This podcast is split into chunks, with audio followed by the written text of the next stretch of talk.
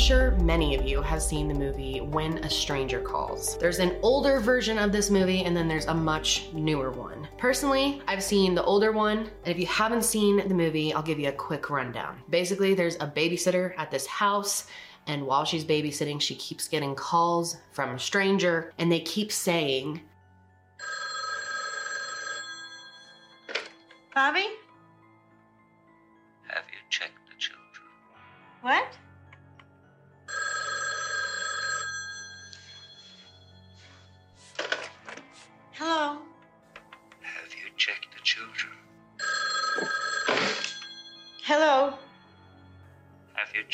Children?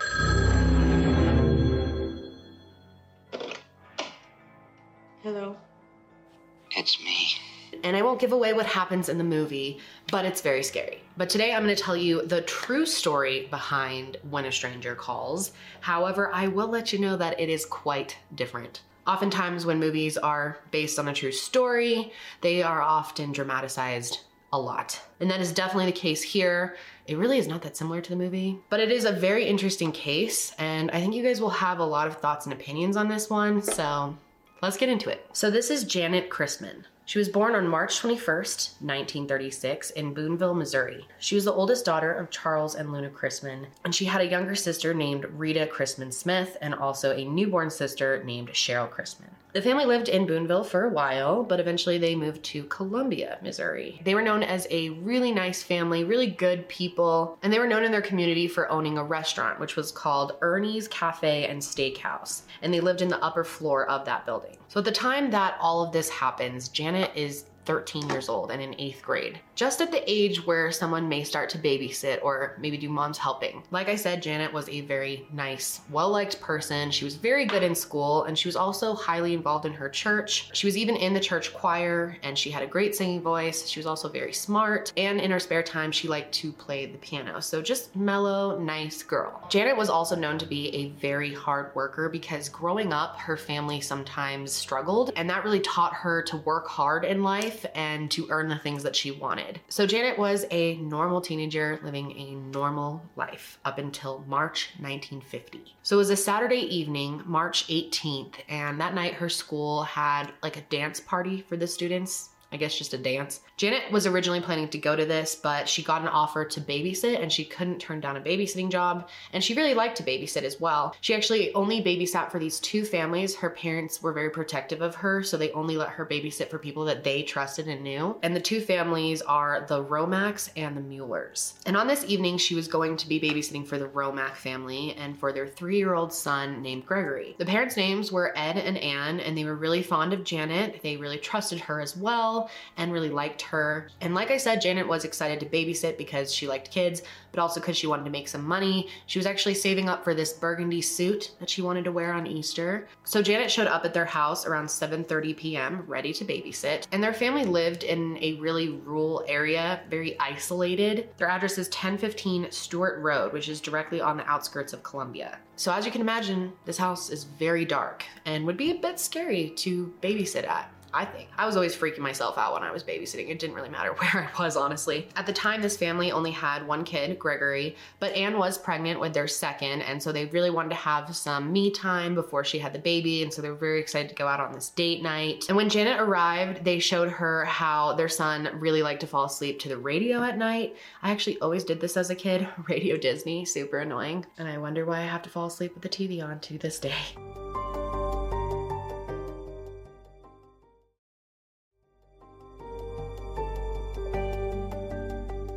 Ed showed Janet how to use his shotgun, how to unload it, load it, how to use it, everything. Pretty much gave her a quick gun lesson and then put it by the front door just in case anything happened. As they were leaving, they told her to make sure the door was locked, obviously not to let anyone in. If anyone came to the door, to turn on the porch light. And then they left and went on their date. So the weather was already bad that night, but throughout the evening, it started to get a lot worse. The temperature was in the mid 20s and there were storms, sleet, hail. So it's quite a spooky night to be babysitting at such a young age out in this isolated house. So then at 10:35 that night, a frantic call came into the police department of a woman who was just screaming in sheer panic and she was saying, "Come quick." The officer that had answered the call was named Ray McCowan, and unfortunately, there was nothing he could do in this situation because back then they did not have any sort of way to trace the call easily. It's kind of wild thinking about how much things have changed. It definitely makes you feel very grateful for modern technology in these situations, but back then it was a very complicated process to trace a phone number and get an address. It could take hours. And what was crazy is they didn't even have a switchboard to trace this phone call back at the police station. The switchboard was somewhere else.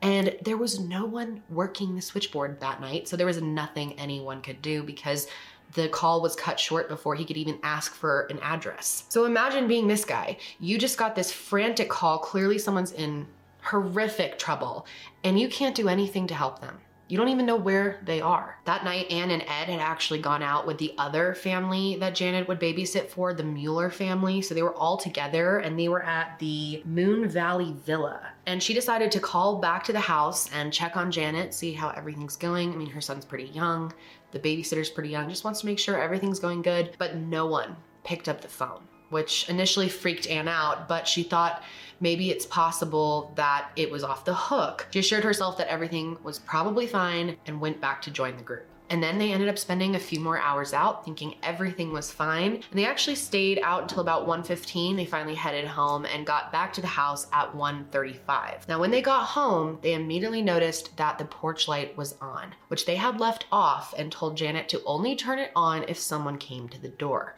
which automatically concern them. They also noticed that all the front window blinds are open, and that seems kind of strange to them.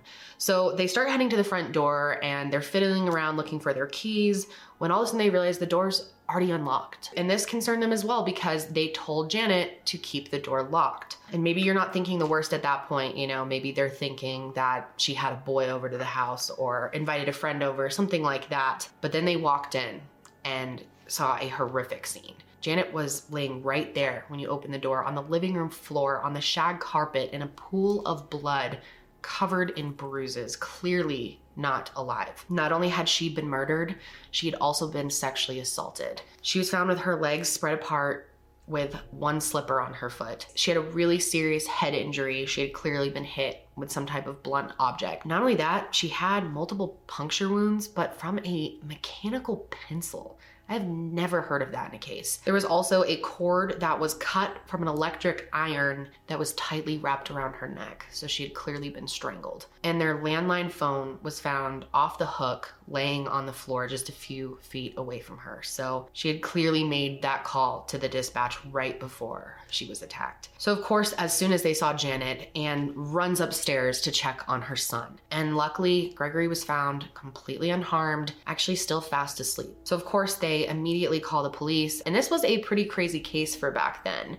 So there were multiple detectives there and bloodhounds were there as well. And inside the home, there were clear signs that Janet had tried to fight off her attacker. There were blood smears and fingerprints found in the walls of the living room and also near their back door, which had been left open actually. The bloodhounds were able to pick up a scent of the attacker and they were actually able to track it all the way up the street about a mile before they lost it. So they think this person was on foot. And then they also found footprints near the back window of the house, which had been shattered. And it was shattered with a garden hoe that was normally kept inside of the house, which is very odd. So, one thing that really complicates this case is that the house was located in an area that had police departments from two jurisdictions overseeing it. So, departments from two different jurisdictions showed up and they had completely different opinions on what happened at the crime scene. The main thing that they disagreed about was how the killer got into the house. One jurisdiction thought that Janet let them into the house because she may have known this person. Maybe it was someone that she was friends friendly with, someone she trusts. This theory is backed up by the fact that Ed had told her specifically to turn on the porch light if someone came to the door. So it makes you think that someone came through the door, but that doesn't explain the window. They also don't think Janet would have opened the door for someone she didn't know. Also, that shotgun was completely untouched.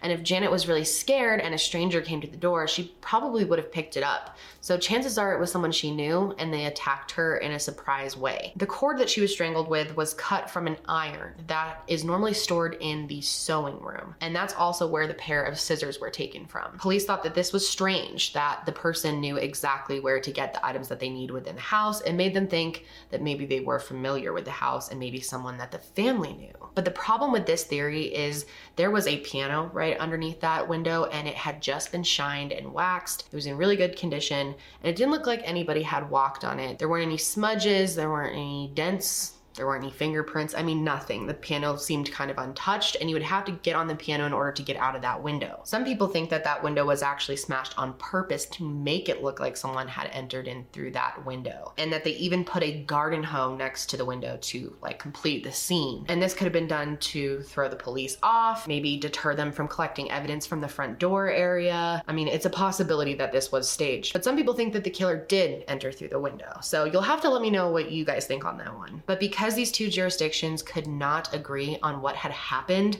this really messed up the investigation.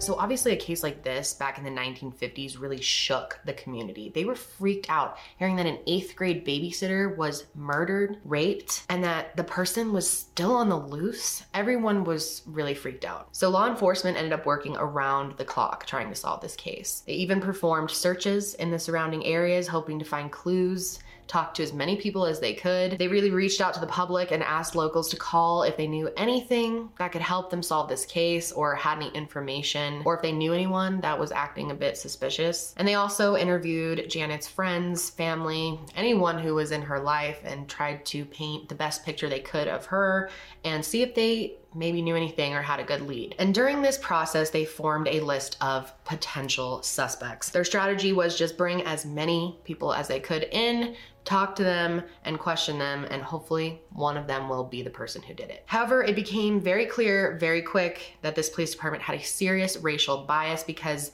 pretty much all of the men that they brought in were black. And they didn't even have a good reason for bringing most of these people in. For most of them, it was just because they were black. So this whole process was pretty fucked up and it didn't really lead anywhere. So for the most part, nothing like this had really happened in this town, nothing this bad, except for four years earlier, there was another girl who was murdered and raped pretty much the same way that Janet was. Her name was Mary Lou Jenkins. She was also home alone and she was only a mile away from the house that Janet was babysitting at. And it was pretty much the same situation. Her mother came home, opened the door, and found her daughter sprawled out on the living room floor, dead. And she was also strangled with an extension cord. And it was around this time that a man named Floyd Cochran, who was a 35 year old trash man, was arrested for savagely murdering his wife. Once police found out about what he did to his wife, they took him into custody and he willingly admitted that he did it. And given the timeline, the Boone County investigators figured that there was a good chance that he killed Mary Lou as well. So they interrogated him for over 10 hours and they claimed that he made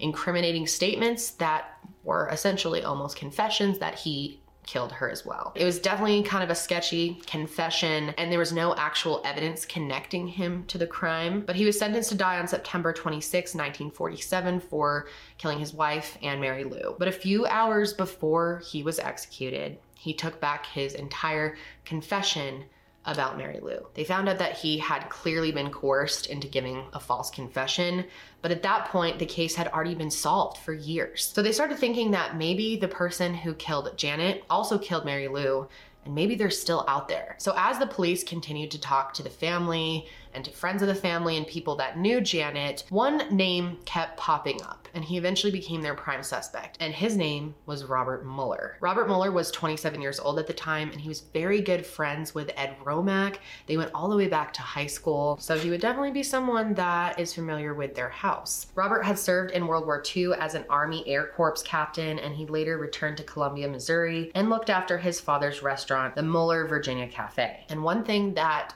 pretty much everyone they talked to said about Robert is he was known for carrying around mechanical pencils. But when they talked to Ed and Anne, they both said that Robert was a bit of a creep. Ed said that Robert had mentioned to him several times some creepy sexual stuff, including the fact that he wanted to have sex with a virgin. And obviously, Janet knew Robert as well because she babysat for the Mueller family. And Ed said that Robert had actually made comments to him very inappropriate comments about Janet's body. Keep in mind, Janet was 13 or younger when he made those comments. Also, Anne had told Ed several times that she just felt uncomfortable around Robert, that he was creepy. And if that doesn't make you feel weird enough about him, he was also a part time tailor. So it's kind of interesting that the killer used an ironing cord and scissors from the sewing room. And then Anne told police that the day before Janet was killed, Robert had come over to her house to help her fit a dress. And she was very, very uncomfortable after this because she reported him lightly touching her breasts and kind of grazing over her and fondling her essentially, but trying to not be obvious about it. Anne even said to police that she described Robert as a man who used his hands, not his words. And on the morning of Janet's death, Robert had actually called her and asked her to babysit his kids that night, but she declined because she was babysitting for the Romack family already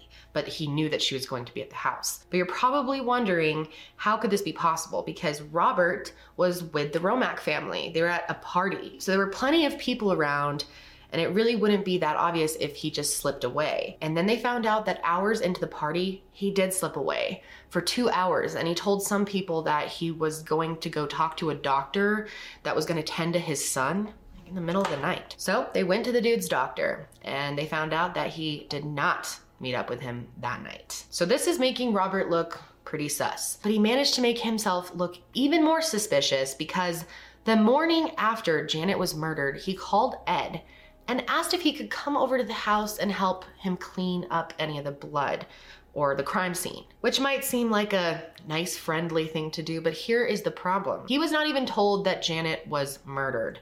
Nobody was. The only people that knew about it so far at that time were the Romacks and the police. Ed thought this was very strange, and so he decided to talk to him further about it. And get this shit, Robert started telling them his theories as well.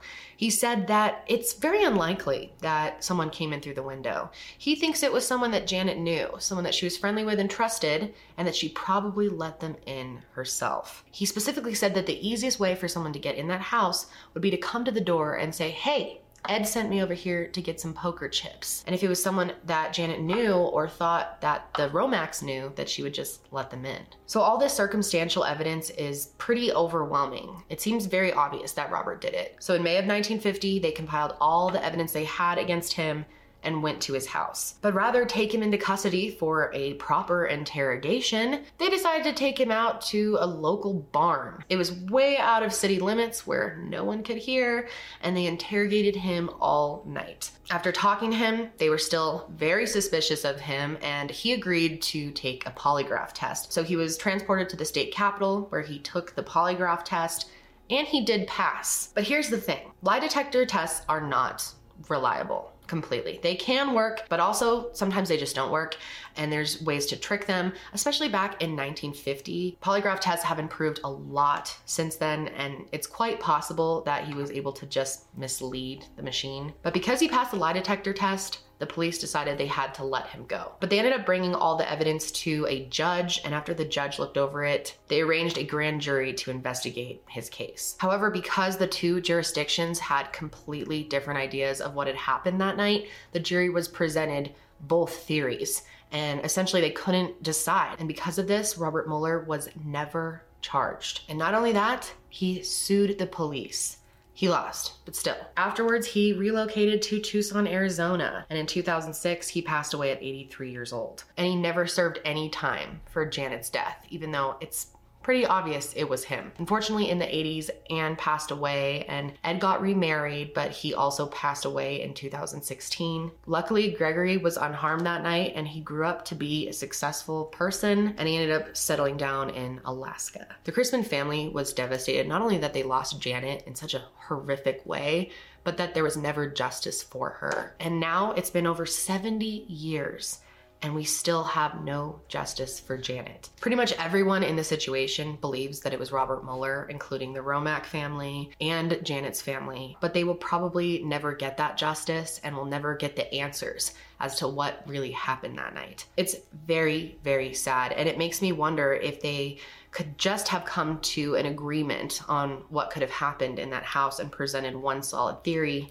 would they be able to get Robert behind bars even if the theory ended up being slightly off? I mean, it's a complicated situation. I understand it's hard, and both theories are possible, but it's just so sad that because one couldn't be agreed upon, that justice was never served. It kind of blows my mind. That is going to be it for me today, guys. Thank you for joining me for another episode. And make sure you follow the show on Spotify and Apple Podcasts. It really does help me out. If you want to watch the video version of this show, you can find it on my YouTube channel, which will be linked, or you can just search Kendall Rae. I will be back with another episode soon, but until then, stay safe out there.